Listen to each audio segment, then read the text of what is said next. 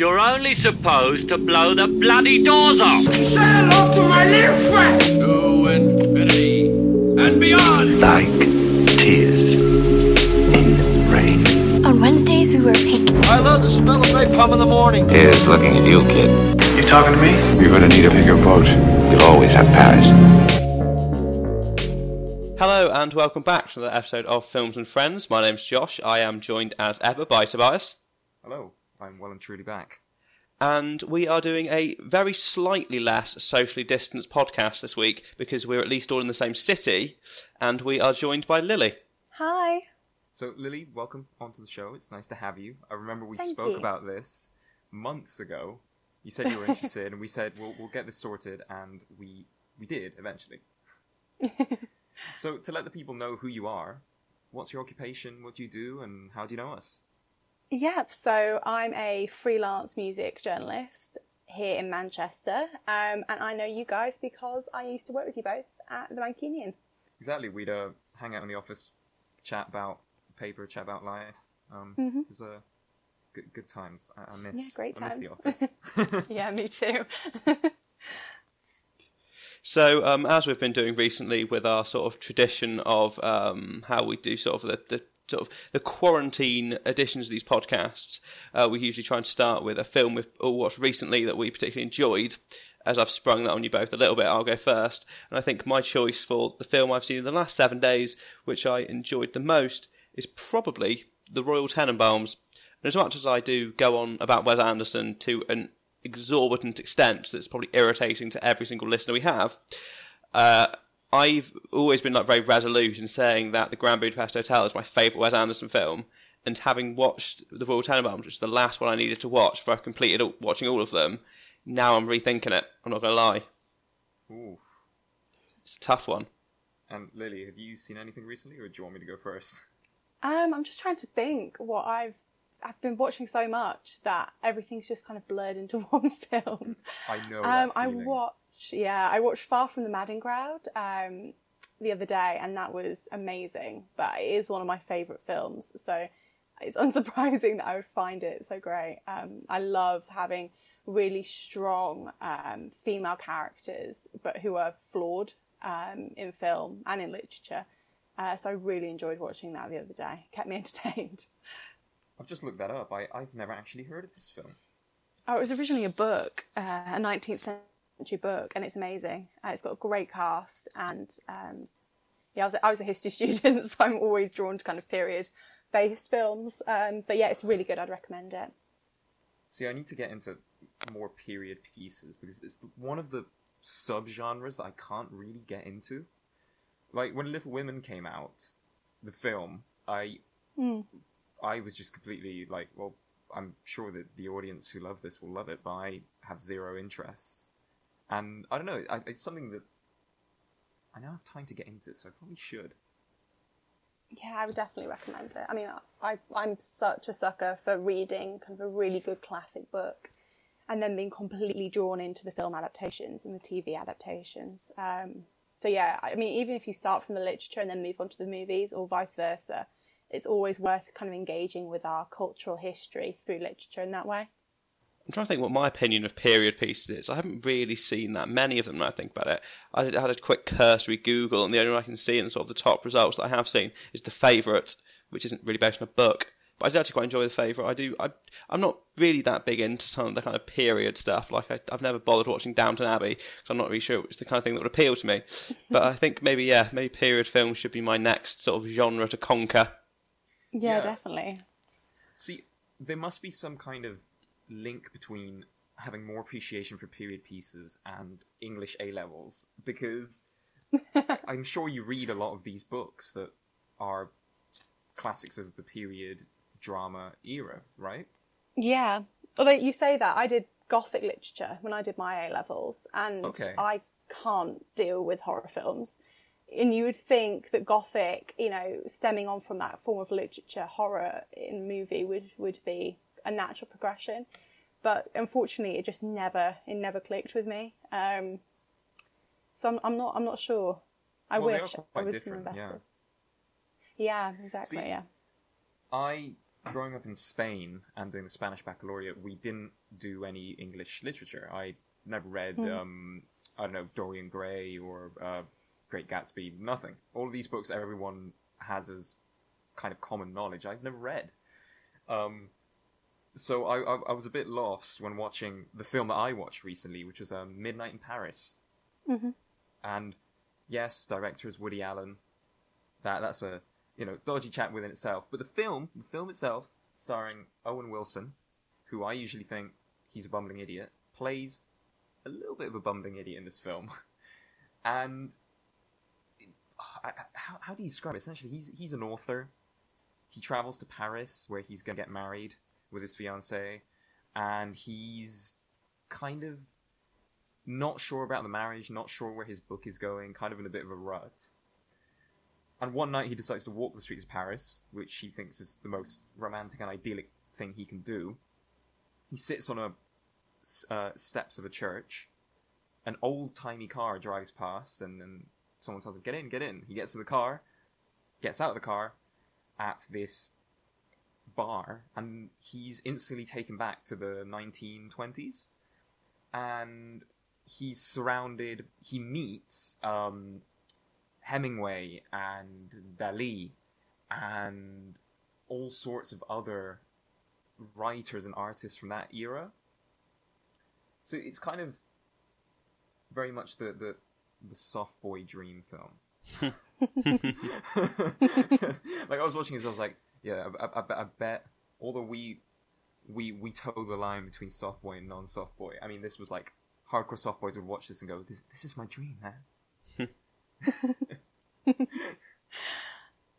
but it's a fully wholly enjoyable film. Like I, I really enjoyed it. I'll have to give it a watch. You did message me just after finishing it saying, "Have I ever seen it? If not, you it's the kind of film you'll love." There was something about it, and no, I'm not calling you a massive soft boy. but no, there was something about it. that I was like, there's something about the humor and the way it all blends together that said just Josh Sandy. So you, you need to watch that one. Well, I'll be sure to check it out at some point. And to go from things I may possibly like to things that Lily does actually like. So the first question we like to ask people on the podcast is, uh, what kind of films, uh, kind of genres, directors do you particularly like?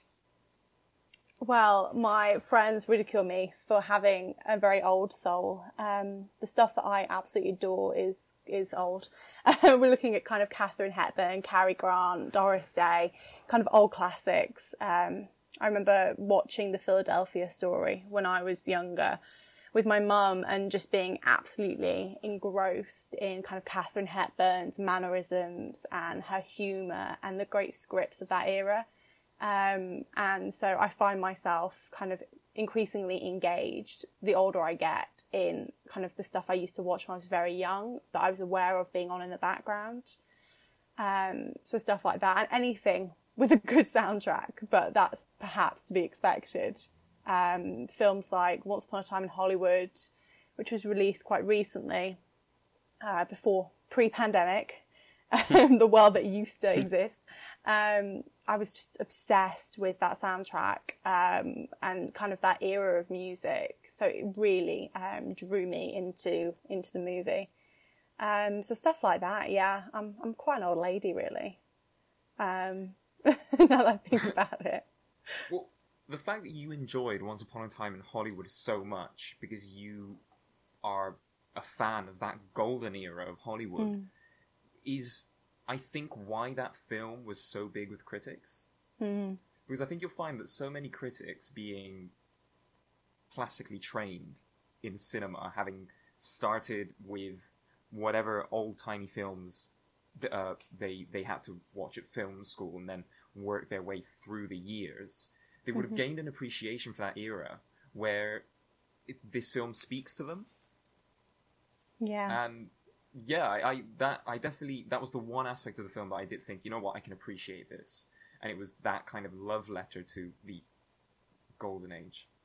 Yeah, I think when I read critics' responses to movies, I often, I often have to take them with a pinch of salt. Being a critic myself, you know, I am not known for being a particularly nice reviewer. So um, so whenever I read a review of, you know, of what the wider arts outside of music, I always think, am I reading the work of of somebody like me? Um, so I try and give a movie a chance. But when I went to see Once Upon a Time in Hollywood, um, I just thought it was a masterpiece. Um, which again, I don't, I'm not frequently very complimentary. um, and, and I, yeah, I thought it was absolutely brilliant. I, I could watch that film a hundred times and still be entertained. I think there's something sort of very specific you mentioned there, which I don't think I've really considered before with like Once Upon a Time in Hollywood, and especially to do with sort of films that focus on like a different era. I think your enjoyment of the film sort of maybe is almost dependent on how much you want to sort of dive into that sort of sort of dive into that time period in a sense. Because for me, like a lot of Once Upon a Time in Hollywood, I thought was quite dull and boring because it did go on a bit. But I suppose if you really buy into that kind of, um, if you buy into that environment or that era, then you can watch it for hours. Like for me, like I've been watching quite a lot of um, sort of early '90s films recently Hmm. and stuff like um, Boys in the Hood and Menace to Society and stuff. And I think like those films, like the sort of what it was like living in like sort of the sort of uh, d- deprived areas in uh, LA in the early sort of nineties. I find that really interesting. I could probably watch like a three and a half hour film all about that and probably Yeah. would be alright with it. Whereas watching something about like watching Once Upon a Time in Hollywood, it just didn't really do it for me because I'm not that bothered about sort of Hollywood's golden age. Yeah. Yeah, that makes sense. I mean, it would make sense that we as humans are more attracted to the arts that we feel that we can most uh, relate to in a way.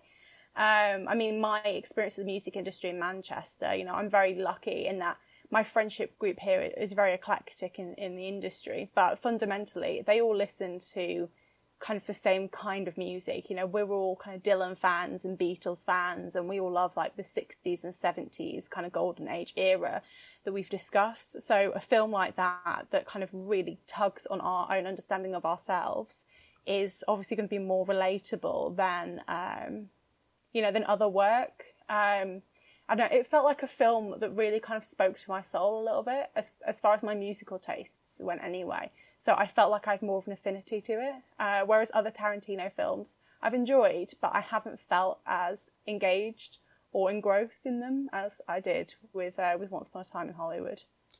Yeah, I think you touched on quite an interesting point there about sort of um, sort of the relatability of it. I'm not sure I would quite put the same thing onto what I was discussing because my my uh, own experiences of uh, living somewhere uh, deprived in LA in the early 90s is is extraordinarily limited. But yeah, I think of course. but I think there is definitely, I think that definitely is one of the things that can definitely enhance how you would feel about a certain time period, whether or not you can relate to it or not. Like I imagine relating to it is probably even more intense than just sort of having a genuine interest in. Hmm. Oh, th- actually, maybe that's maybe that's not it. Maybe it's the idea of there's two extremes. Of there's one where it's really familiar to you and sort of speaks to your soul, and on the other hmm. side you have oh, it's nothing like anything I've experienced in my life. Therefore, I find Yeah. it really fascinating to see. And I think that's it's probably some kind of horseshoe model of so there's probably there's probably something you, there's probably quite a good article in there somewhere about the horseshoe model of um, relatability or something. Probably, yeah, yeah. I mean, it would it would make sense. I mean, in the arts, you know, you know, musicians, artists, you know, film, you know, script writers, directors. Everybody is, you know, constantly trying to market their work um, and make it more sellable um, in a competitive environment. So you know that is the crux, isn't it? What what makes um, what makes art or films more relatable to an audience? Is it you know is it because it, you know speaks to our soul? Is it because it's something that we are completely alien to and we want to be educated about? Uh, there's there's definitely kind of a magic formula in there somewhere, but I'm not sure uh, I'm the right person to give it. No, that's completely understandable. So, Toby, what's your um, what what's your era that sort of is, is your sort of if your your top era for a film to be set in for you to probably enjoy it? See, I, I think the future, the future, whether dystopian or realistic or even utopic, is kind of where I enjoy my films the most. Mhm. But what depiction of the future? Because of course you have current depictions of the future. I think the '80s had the most wild takes on the future. Mm. Well, some films went really over the top with how they presented the uh, well 2020s. Um, some of them were surprisingly accurate to an extent. Yeah. I mean, s- it's stuff like Akira, the way it depicted it takes place in 2020, and after a global pandemic, the Olympic Games in Tokyo have been cancelled. Like that's exactly. It was kind of nuts to see the year unfold like Akira, and I was like, well, that's that's just terrifyingly accurate. Yeah.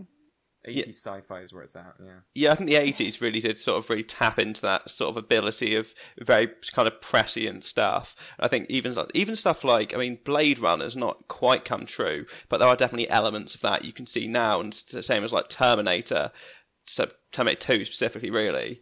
That's just that's actually early nineties, I'd imagine. But um, yeah, I think it's it, the eighties was really when they sort of really found that ability to sort of tap into what the sort of sort of 2020s would be like. Because if you look at like really old sci-fi, like the 60s and stuff, it's obviously just really mind blowing, like flying cars and everything.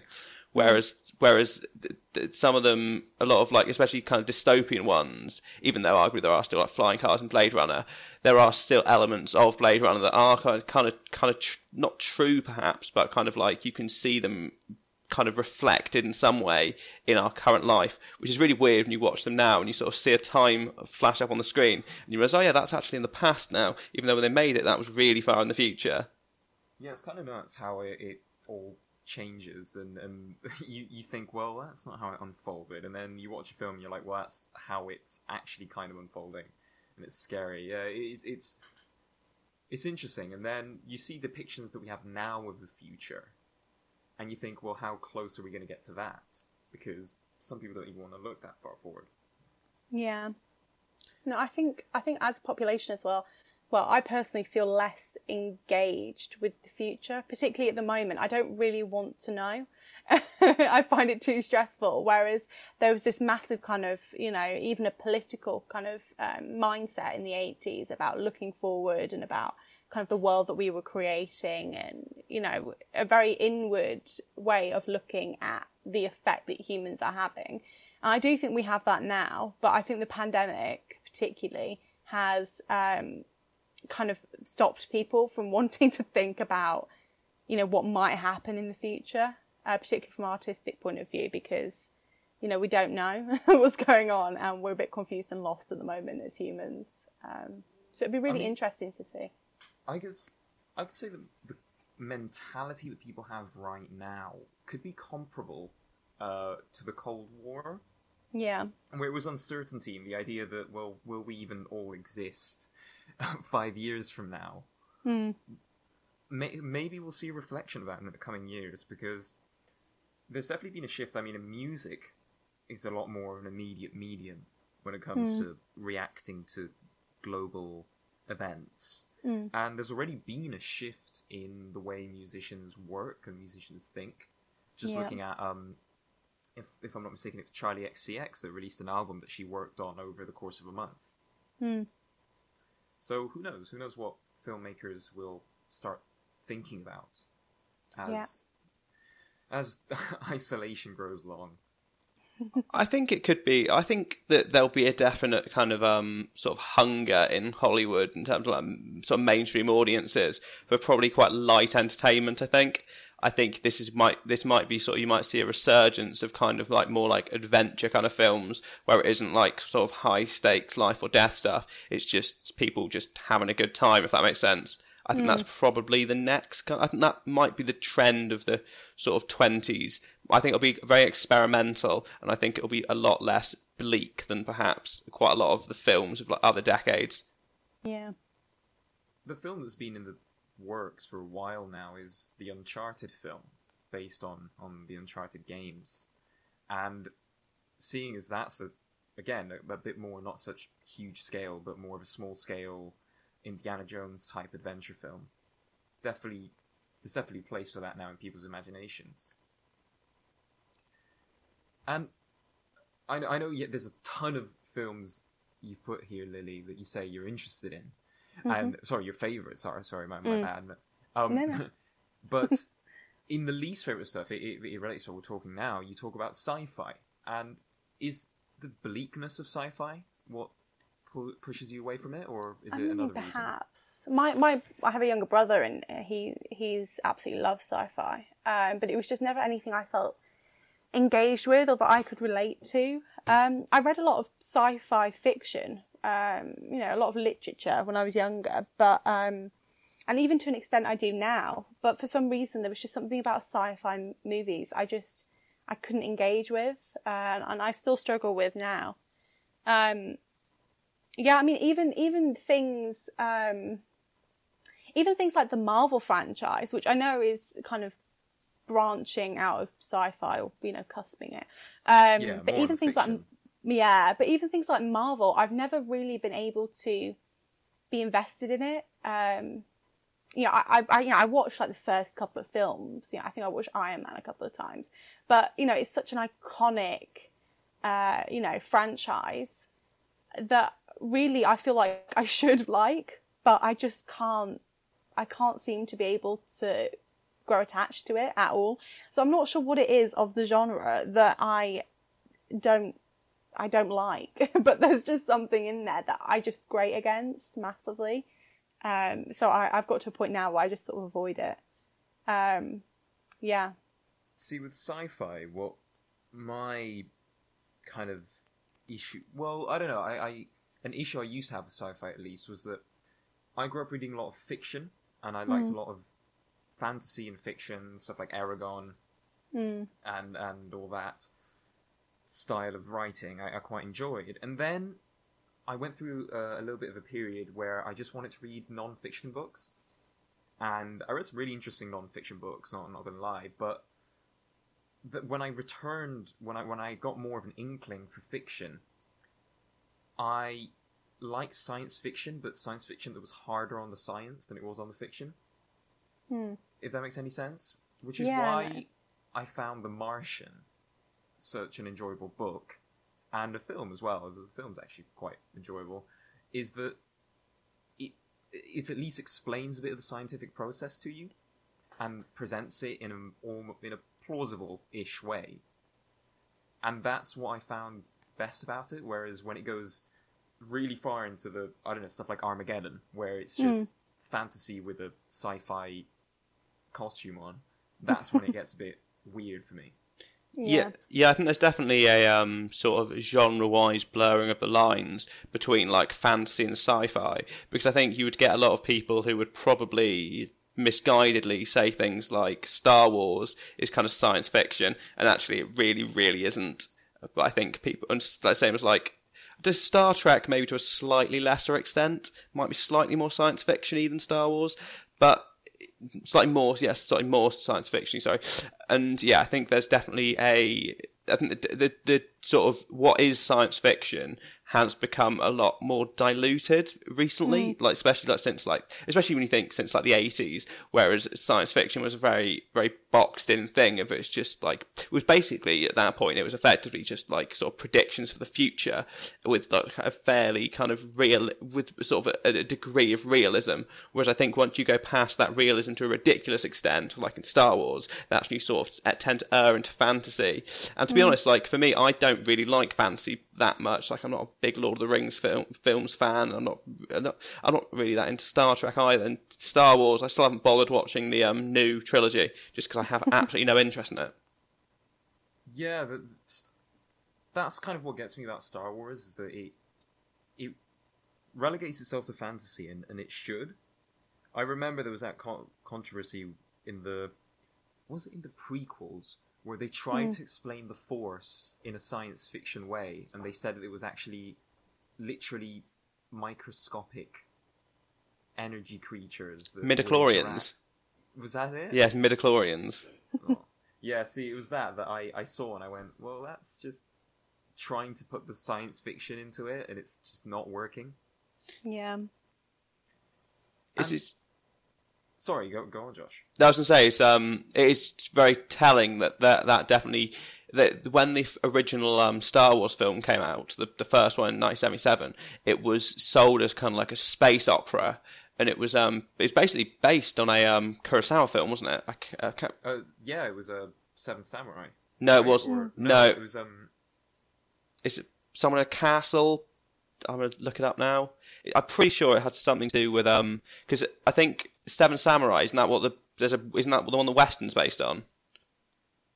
Yes, I think. Oh, the so, Magnificent yes. Seven. That's it. That's the Magnificent Seven. That's the one that um, uh, the one the Seven Samurai is based on, and then the Star Wars one is Hidden Fortress.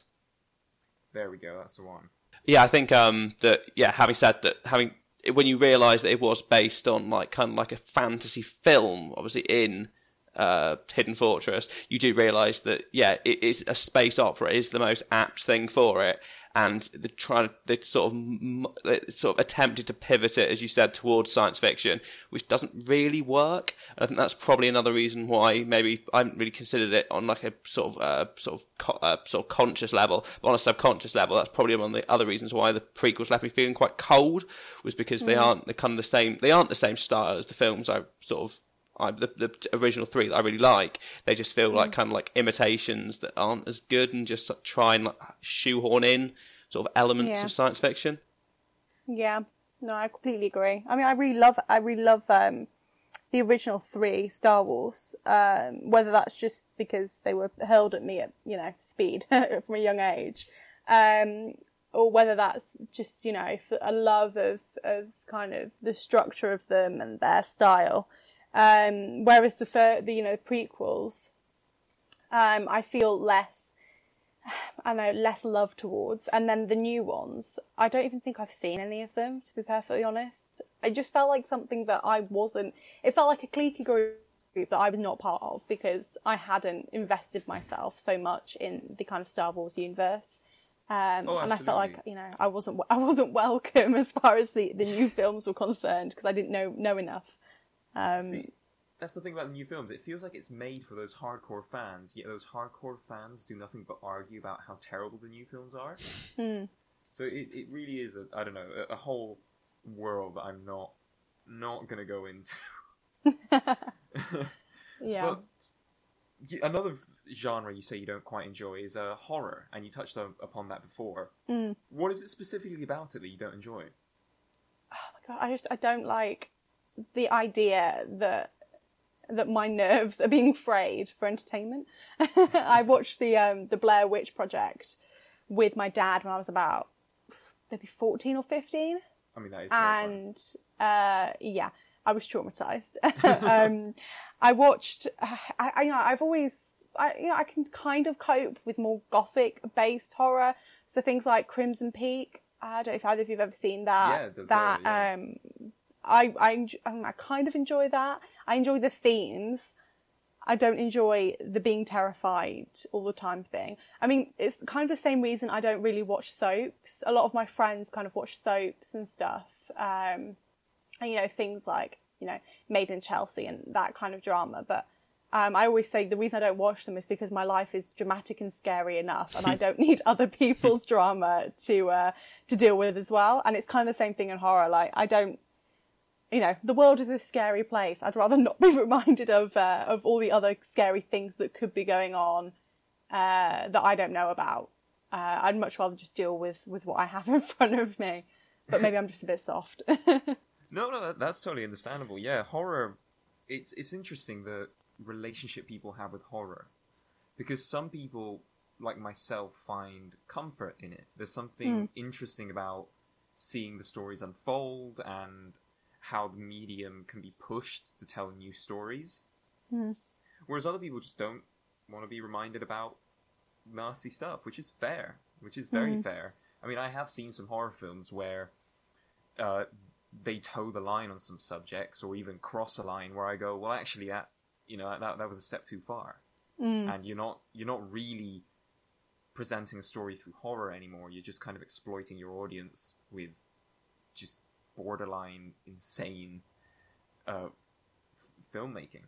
yeah. Yeah, I think you make a quite a good point there, and I think that's I think we talked about it a bit last week, as sort of like um the, the sort of dilution of horror maybe into sort of uh very much like sequel kind of like kind of like, basically like basically what it is is like a kind of one-upmanship of oh you made you made this film well I'm going to make something that's even more horrifying and then you end up to the point where you end up with like kind of torture porn stuff and then you end up with six uh, six editions of Saw where they design increasingly disgusting ways for people to injure themselves or whatever. But and I think that's definitely something that's been lost in horror a lot is that uh, some of the best horror is doesn't rely on like really hor- seeing horrific things. It's all about kind of like implications and kind of like the sort of. I think one of the things I one sort of horror kind of horror adjacent things I really like is stuff like some of the like black episodes like Black Mirror and stuff that aren't necessarily purely horror, but they have definitely have like elements of it in that definitely make you think. And one of the ones that's really, really kind of affected me actually, and the more I think about it, the more it kind of creeps me out, is there's an episode of Black Mirror. It's the episode one in season four, the USS Callister. Yeah, the Star mm-hmm. Trek episode. Yeah, and it's the bit at the end where the guy's like trapped in the game forever, and he just dies in real life. And Yeah. that really like when you really think about that, it's pretty grim. Yeah, those implications are are pretty horrifying. I mean, once it delves into existential horror, that's when I think films do it. Films or TV shows in this case do it best. Yeah. and it's it's that step beyond where it's I don't even need to show you something horrible, or even attempt to show you something horrible. Just knowing that this is a possibility in within a certain set of um, occurrences. Now that's horrifying. Or the same as the one in um, the White Christmas one, where you find out the guy's going to be trapped in the snow globe listening to "So Here It Is." Merry... No, um, I wish it could be Christmas every day for something like thirteen thousand years, and like you don't really see any. Like it just ends then. But as you watch the credits roll, you just think about that and you think, Jesus Christ, that is that is a, that is that is a fate worse than death, isn't it? Well, that's just solidarity with retail workers at Christmas. it's just that, just listening to that song over and over for yeah, thirteen thousand years, twenty days. Yeah. I don't know. It's the same thing, isn't it? In a way. oh dear. And the last genre you say you don't enjoy, and, and then we can move on to um, more fond memories. Uh, you talk about new musicals. What, Oh what my do you mean by gosh. my pet hate. Um, so basically, I mean, I grew up on kind of the old inverted commas musicals, things like Calamity Jane and Seven Brides for Seven Brothers, anything with Howard Keel in it. You know, I, you know, Sound of Music, kind of stuff like that. So I have a real affinity to kind of that style of uh, movie. So anything um, that strays into kind of like the more modern adaptations. I mean, dare I bring up Cats? I haven't actually seen it, but the very like concept that that they're that like these new kind of wish-washy musicals are being kind of put on stage is one thing, but kind of being put into the movie sphere um, really stresses me out. it really irritates me. Um, I just I don't like it. I don't. I can kind of deal with Chicago, but that is the that is the extent of it. I, I just absolutely despise them. What about Mamma Mia? I know how much Tobias actually I despises love- that film. I love ABBA with so much of my heart. Like, I, if I could be the fifth member of ABBA, I would be. Um, they wouldn't have me, but you know, um, it would be nice. Um, and I love Meryl Streep. I even love Pierce Brosnan sometimes, but the film was just, as far as movie production goes, as in the kind of the quality of the film, it was poor. I suppose if you love the music, then that's a different thing. But um, but I mean, yeah, the- as far as the target as audience of yeah. people who look beyond the technical aspects of the film and and the Yeah. story beats, and they're just like, I want to see these songs put into a story and sing Yeah. along to the songs. if you love ABBA and you didn't make it to any of their shows in 1979, it's perfect. but if you're looking for anything with a plot line, any kind of realism, any kind of decent singing from Pierce Brosnan, Ah, bless yes. him. I do almost feel a bit bad. the way he goes red in it is that that is the one enjoyment I get out of that film. Is watching Yeah, and I read I read a really interesting interview um, ages ago where he said that he was really nervous. Like he told them that he couldn't sing. He was really nervous about doing it, but they were you know keen to have him in it, and he knew that he was shit basically. And and you know and he uh, and he ended up doing it anyway. And I just feel so bad for him because every time I watch the film, I just think, why, why are you doing this to yourself? When you you hate it, we hate it. There's definitely people outside of the camera angle that hate it. Meryl's wondering where her career went wrong. Uh, you know, yeah. So Mamma Mia is not is not a good uh, a good turning point, I think, in the uh, in the musical direction. Yeah, and the musical I love though, a mo- I'd say it's a, yes, it is a modern musical. Is um the producers. Have you seen it? I don't think I've ever seen it. The producers is brilliant. It I've was s- originally. Sorry, go on. No, no, you carry on, Archie. I'll, I'll tell you in a second. I'll, Because- wait. It was originally a film with Gene Wilder in it, where it, it wasn't a musical; it was just a straight up comedy. And then Mel Brooks remade it, and the plot is, um, Max Bialystock, Broadway producer, Hmm. makes terrible, terrible. Um, he makes terrible uh, musicals. He he can't get any investment return. He's awful. Mhm. So then one day he realizes, after hiring accountant Leo Bloom, that if they make the most terrible musical that they could ever make on purpose, and actually get a lot of investment into it and make sure the show shuts on the first night, the insurance money will cover it and they will be rich.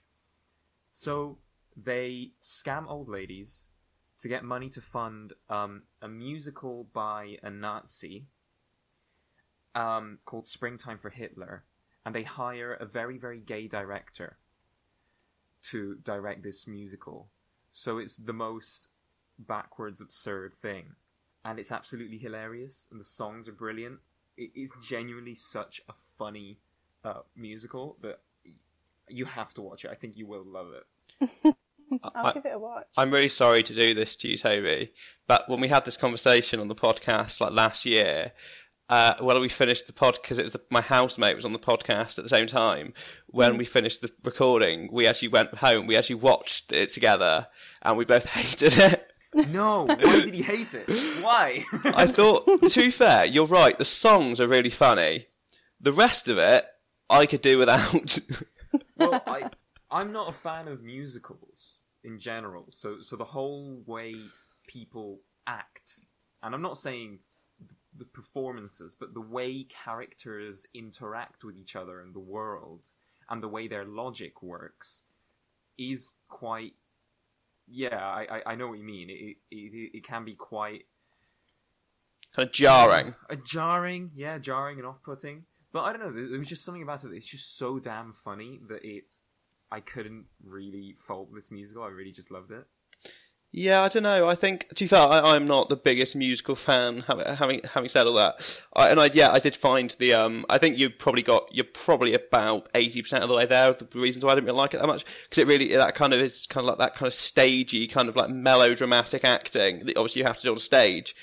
It, when you convert it into a film, I guess I'm not really that used to it, and I think that probably is one of the reasons why it didn't quite gel with me as much as it probably could have. But having said that, though, yeah, the the actual concept itself and the songs are really funny. Like it is, it is definitely a, it's definitely an amusing film to watch. I think just I didn't, it didn't really gel with me particularly.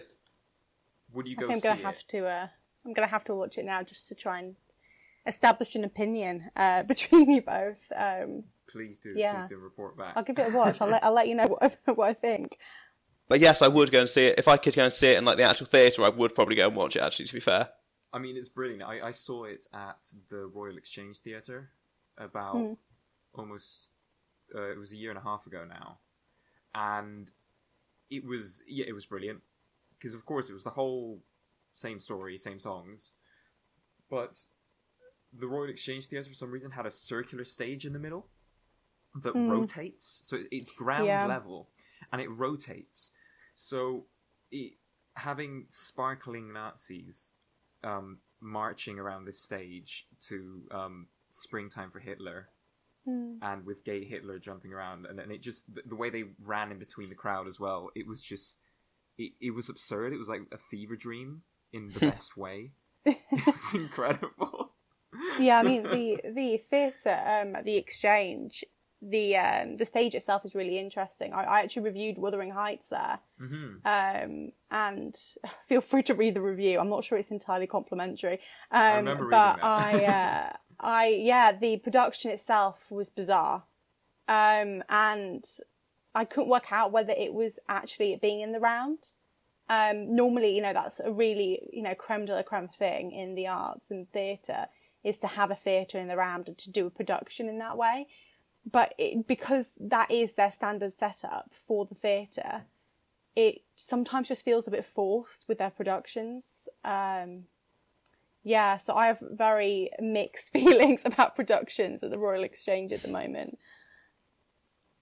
So to get on to our final topic of the podcast, sort of the sort of our final question we like to ask people, it's uh, what films were from your childhood were meaningful to you? Oh my gosh. Um, so I was trying to think about this earlier. Um, I actually had to ring my mum to ask her um, what I used to watch when I was younger because um, it's been kind of so long since I've been able to kind of think back to my childhood in, in that way. I mean, I come from a massive film loving family um, with very eclectic tastes. My parents have very uh, differing tastes. Um, and I was asking, I was asking mum, and uh, she was saying that I used to be absolutely obsessed with Beauty and the Beast, the nineties, um, the nineties kind of Disney version. Um, I, I apparently would frolic around the living room pretending to be Belle to my heart's content, which you know some things don't change. Uh, but um, yeah, I have a real comforting relationship, I think, with strong female characters like that from my childhood. Even Anne of Green Gables, it's a book written by a Canadian author, and it's uh, the plot is kind of set around the turn of the 20th century. She's a young um, orphan who's taken in um, by two slightly older um, siblings, and um, I always had a real affinity with Anne of Green Gables, and even now when I go back, I watch the Gilbert Sullivan TV movies. I think there's three of them following Anne's life, and I'll watch for kind of six, seven hours Anne as she grows up and progresses. And I just feel at home and I just feel loved. And I feel like me and Anne would get on, even though she's not real, obviously. And even if she was, she would be long since dead now. Um, but yeah, so stuff like that, I just, I have a real bond with uh, from my childhood. Um, I'm not sure why, but yeah, I, I love, I love stuff like that. And yeah, you, you, you, you list there yeah, the Anne Green- Green Gables, of course, and you also said the s- soundtrack to Disney's Cars. Oh my gosh, yeah, I completely forgot about this. So I I have a little that. brother. Yeah, bear with me here. I have a little brother, Alfie. He's now obviously much older and cooler. Um, but when he was kind of six, seven, the Cars film came out. And I was just a little bit too old to be engaged with it. However, if anybody has ever seen Cars, the first film, um, the soundtrack is all kind of real country music. I've just looked it up. Um, it is. It really is. It's is. all just proper country music. And Alfie used to have the soundtrack on CD back when CDs were a thing. And whenever we went on road trips, Alfie would always want to listen to the car soundtrack. And he loved it because he loved Lightning McQueen. Uh, I loved it because I loved the country music. And even now, I will listen to the car soundtrack just to listen to those great country hits. I mean, the And- Mm. artists, just to ju- ju- just for reference, so people don't have to look this up. It's Sheryl Crow, Chuck Berry, Rascal Flatts, Brad Mm. Paisley, James Taylor, The Chords, which is a, a group that I haven't heard of, but um, where they are, John Mayer, uh, Hank Williams, and then most of the songs on the soundtrack were written by Randy Newman. Yeah, yeah. So I think this is probably where my early love of music comes from. Hearing the Beatles, uh, listening to soundtracks in movies um, that you know, country basically. Um, which is weird because neither of my parents really listened to country music, so I I must have picked up my love of the country genre from hearing it on films, uh, and particularly Cars. back in the early noughties when uh, when things were slightly less stressful. So, so what other country infused soundtrack is your favorite? I'm just trying to think when I was last listening to country music. Um, I, I've been watching a lot of trashy movies just out of boredom, um, kind of based in the South. I always had this fascination with that genre.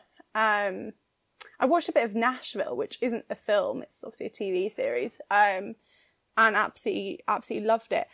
Um, but I'm, I'm not actually, I'm not actually sure where I must have picked it up from. I think it must have just been Cars because I can't think of any films with such heavily consuming country soundtracks that I've seen recently. Anyway, um, I think it might just be an era thing.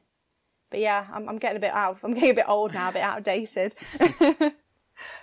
I'm trying to think if I have anything that's sort of any films I watched when I was much younger that the soundtrack influenced me. I think one of the ones for me is when I was probably about ten or eleven. I watched the um, it's the American remake of Dinner for Schmucks, which is a, a it's a French film, I think, originally, and it's got Steve Carell and Paul Ruddin, and the well, the song they use in the opening uh, titles is uh, "Fool on the Hill" by the Beatles.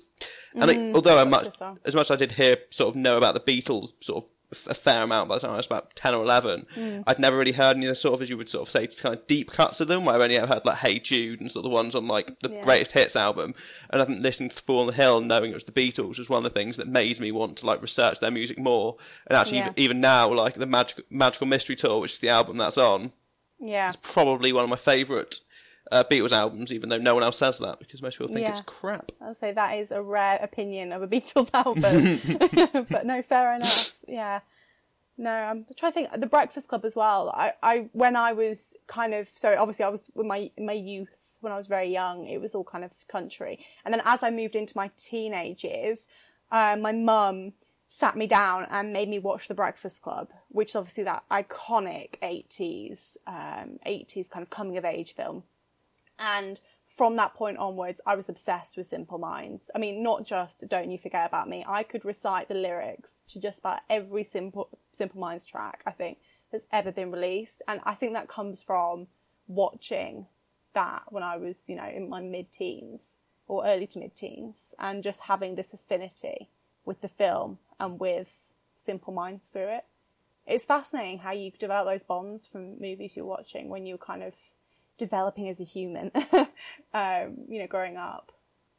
What's your um, hottest uh, musical taste inspired by film, Toby? See, it's more about a hot take about a film inspired by music. Okay. Um, and it's um Tron Legacy. It, one of my favorite films, and some people will say, but, but the story's terrible. Like it, it's badly written, and the arcs are predictable, and it's just the, the dialogue's boring. And I'm like, I know, I know, but if you treat it as a very long Daft Punk music video, it works. it works. so yeah, Tron isn't a movie; it's just a Daft Punk music video. That's my hot take. And I think on, on that note, I think it's probably time for us to sort of wrap up the podcast here. So just before we go, uh, Lily, is there anything you would like to plug? Oh, is there anything I'd like to plug? Not especially. Um, check out your local small bands, guys, because uh, they're really struggling at the moment and they're really important. Movie wise, don't really have any wise words. but as far as music is concerned, check out some small bands at the moment. Um, there's loads of great music coming out of Manchester and Yorkshire. So give them a listen because they're great and that they need the support in this uh, strange pandemic world we now live in. And also, I would encourage people to uh, check out uh, Lily's coverage of those bands. Absolutely. I was Oh yeah, on the say News website. Yeah, I'm also on Twitter and Instagram if anyone would like to follow me. But um, but I wouldn't really wish on my my worst enemy. um, yeah, no, check out check out your local bands. There's some really good ones, some really good albums coming out at the moment. In fact, one that I've actually had a sneak preview of recently is called Lunatic. Um, oh, it's called sorry, Fantasies of a Stay-at-Home Psychopath by the Blinders. and they've just released a new track on it. And I am very rarely a positive critic when it comes to bands, but it's actually a brilliant uh, album thus far. So give it a listen because uh, I think it's going to be making waves in this scene in the next couple of months. As, as in, in terms of Daft Punk, it may be the soundtrack of the summer. You never know. You never know. It might be on a film in the next kind of 15 years, which hopefully, because I hear you can make some good money doing that. You can find me on Twitter at Josh Sandy and on Instagram and Letterboxd at Josh W Sandy. And all my social media. So if you want to connect with me on LinkedIn, that's where I'm what I'm on now. Um, yeah, Tobias Soar at Tobias Soar, uh, anywhere and everywhere. Find me on Letterboxd, Twitter, Instagram. I'm on it. Thank you very much for listening, and we'll be back next week. Goodbye. Goodbye, everyone. Goodbye.